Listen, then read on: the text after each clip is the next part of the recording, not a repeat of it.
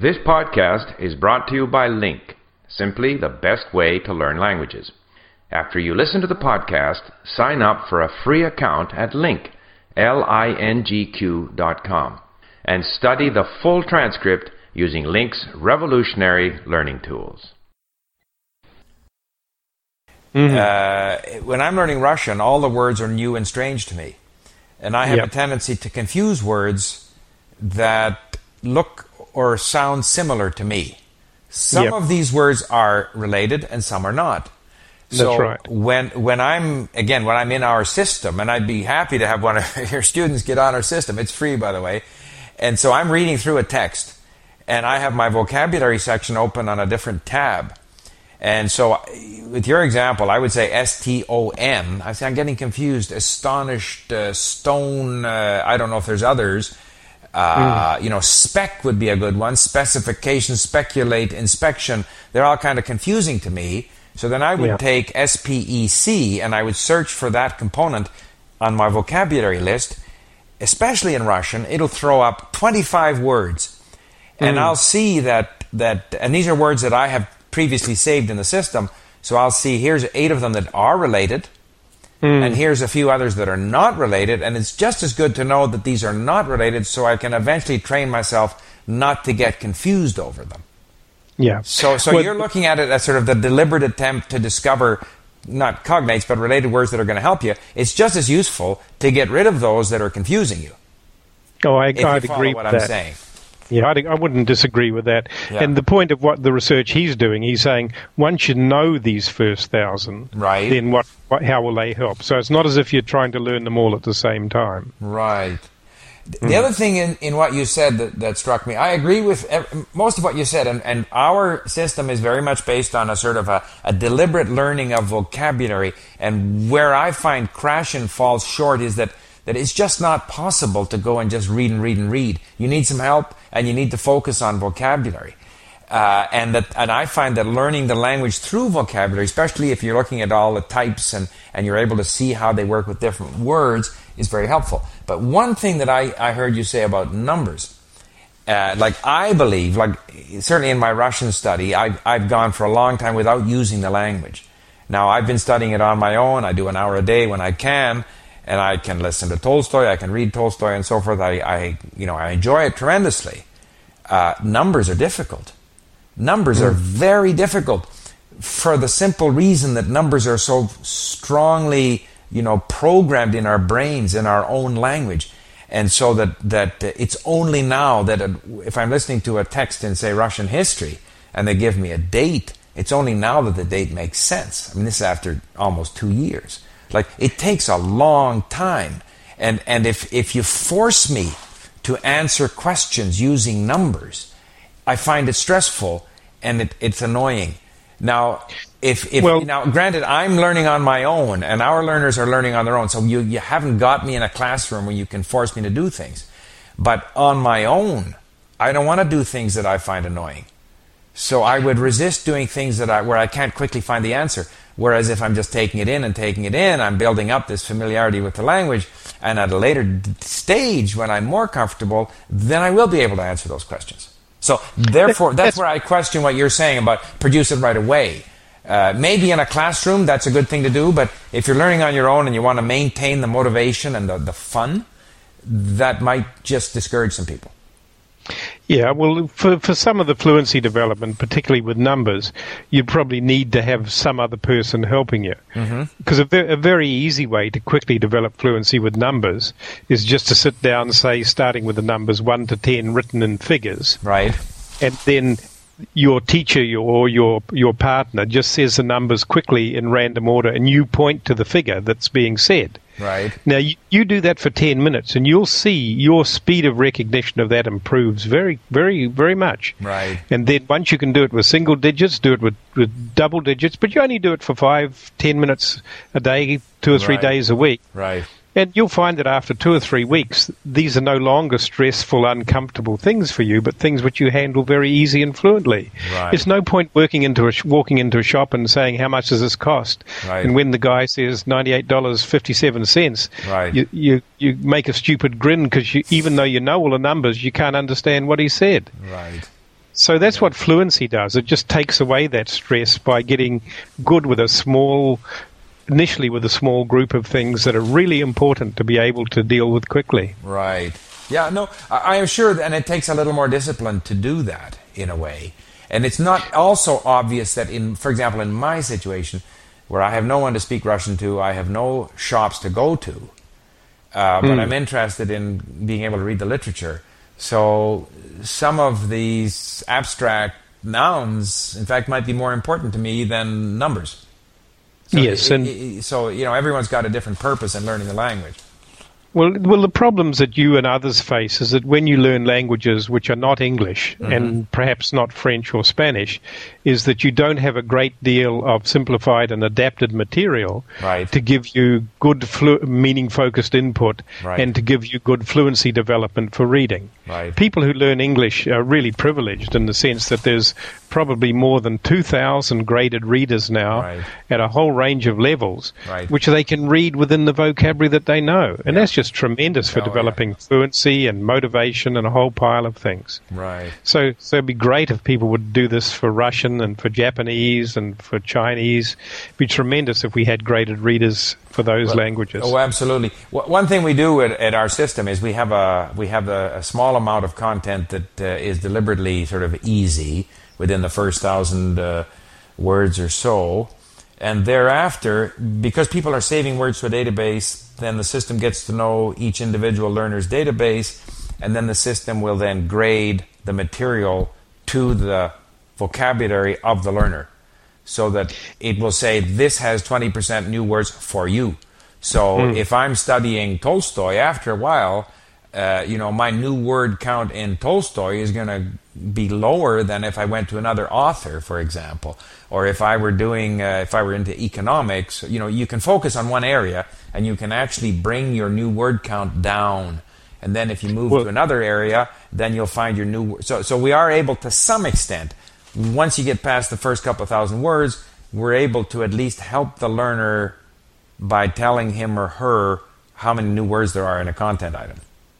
And there's good research evidence for that because one of our students did some research comparing uh, economics textbook, which was 300,000 words long, with a 300,000 word collection of different texts. Right? And each of those different texts were about 2,000 words long. And the total vocabulary in, in word families of the economics textbook was just over 5,000 words. Mm-hmm. The total vocabulary of the mixed text of the same length as the textbook was over 12,000 different Right. words. Right. So that's that's two and a half times the number of new words you can see. So the idea of following one author or following one topic Right. is a really good way of reducing the vocabulary load, and it's really important in the early stages to reduce the vocabulary load. Right. Yeah. Anyway, I mean, uh, it's interesting. I mean, we're not doing any research. We're sort of charging ahead with with uh, with what we think makes sense. But I don't think we're that different from from what Well, your uh, your comment. my- I would really like to have it'd be very interesting for one of your PhD students to get into our system. As I say, it's free to register and just see what we're doing and see if it's of any uh, of, of any relevance to the research that you're doing. Now, now, if if you employed me as a, an evaluator of your system, which I haven't looked at, so Yeah. I can Okay. say this without, and you can not feel offended because Right. I haven't looked at it. Right. What I what I would do would would be to look at what are the different kinds of activities which are encouraged by your system, Right. and I'd classify each activity into each of the four strands. Mm-hmm.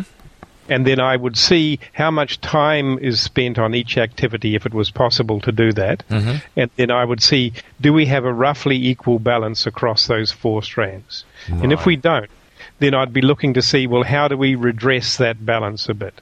Okay. Now, if you have a course, which I'm sure it's not your course, but if you had a course which is 90% language focused learning mm-hmm. and 10% of the other three strands, Right. you've really got a misbalance. Right. And similarly, if you have a course which is 100% message focused and no deliberate learning, then the learners are missing out on very efficient Right. and effective ways of making quick progress.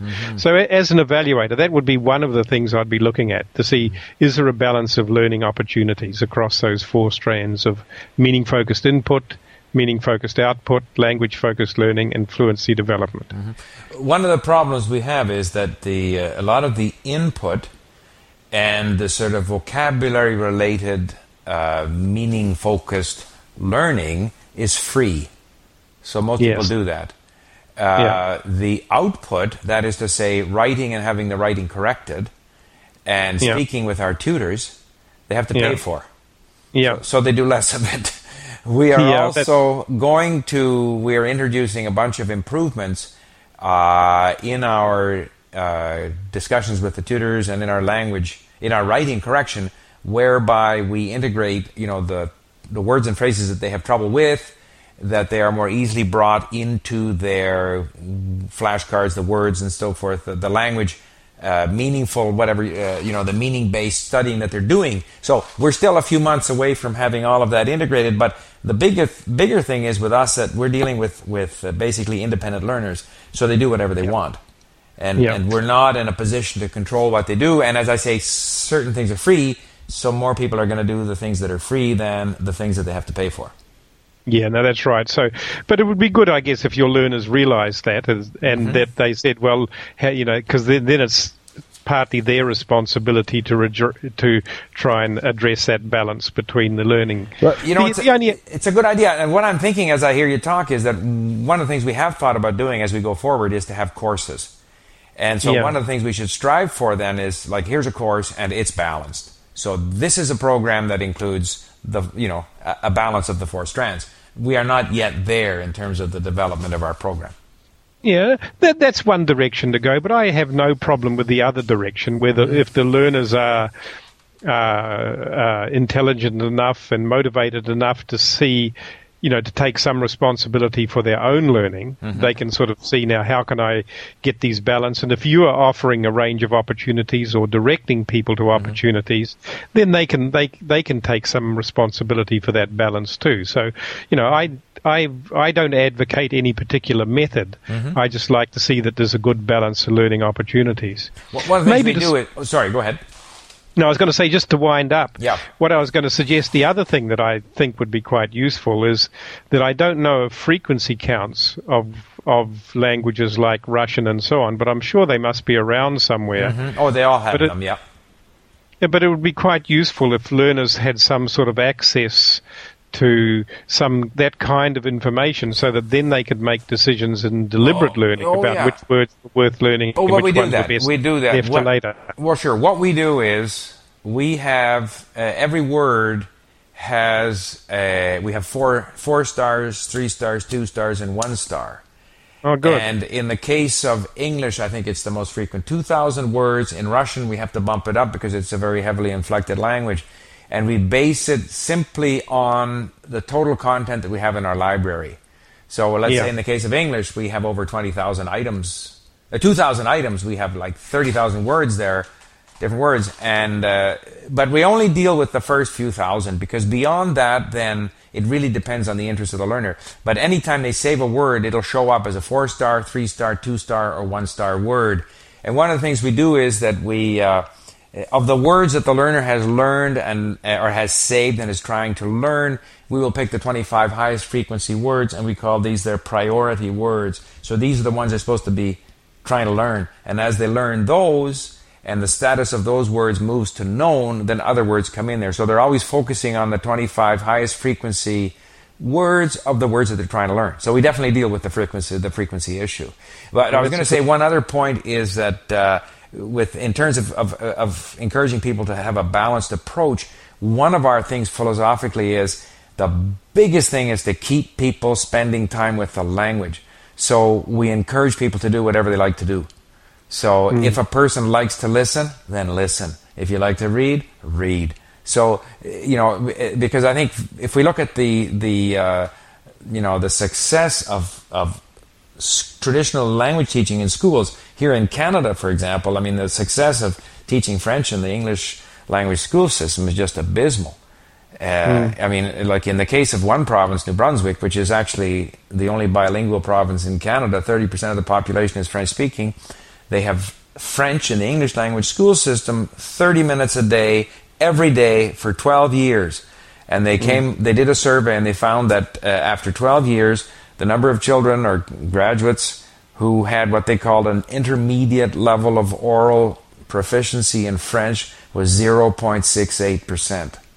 So, in other words, they might just as well not have done anything because I think they would have had the same number of people with uh, who would have done it on their own. You know, so I, the I think- advantage, yeah, the advantage you have is that the people who come to use your programs have Right. have a strong motivation. That's right. And so that that's something that you can then build on and, and work with. Well, that's right. Plus, we try to, you know, encourage the motivation and try to make more people motivated. So, again, that's why we say do what you like to do. Uh, but we can certainly advise them, and I certainly have got a lot out of this discussion. And one of the things would be to try to encourage them to to have a balance, you know, because a lot of people will will listen to guidance. I mean, people do want to improve in the language, so. Yeah, and there's a lot of good, lot of good things on the web. But thanks, Steve. Yeah, well, that's really, uh, you know, thank you very, very much for this discussion. And uh, I, I would be, I would appreciate it if, if someone there would have a look at what we're, we're doing. I'd be interested, not in terms of, we're not going to use it as some kind of a, of a recommendation of our system or anything like that, but I would be interested in any feedback. Okay, And as I say, registration is free. good. Thanks, Thank Steve. you very much for this time. I really appreciate it. No problem. Okay, bye bye. Thank you. Bye bye.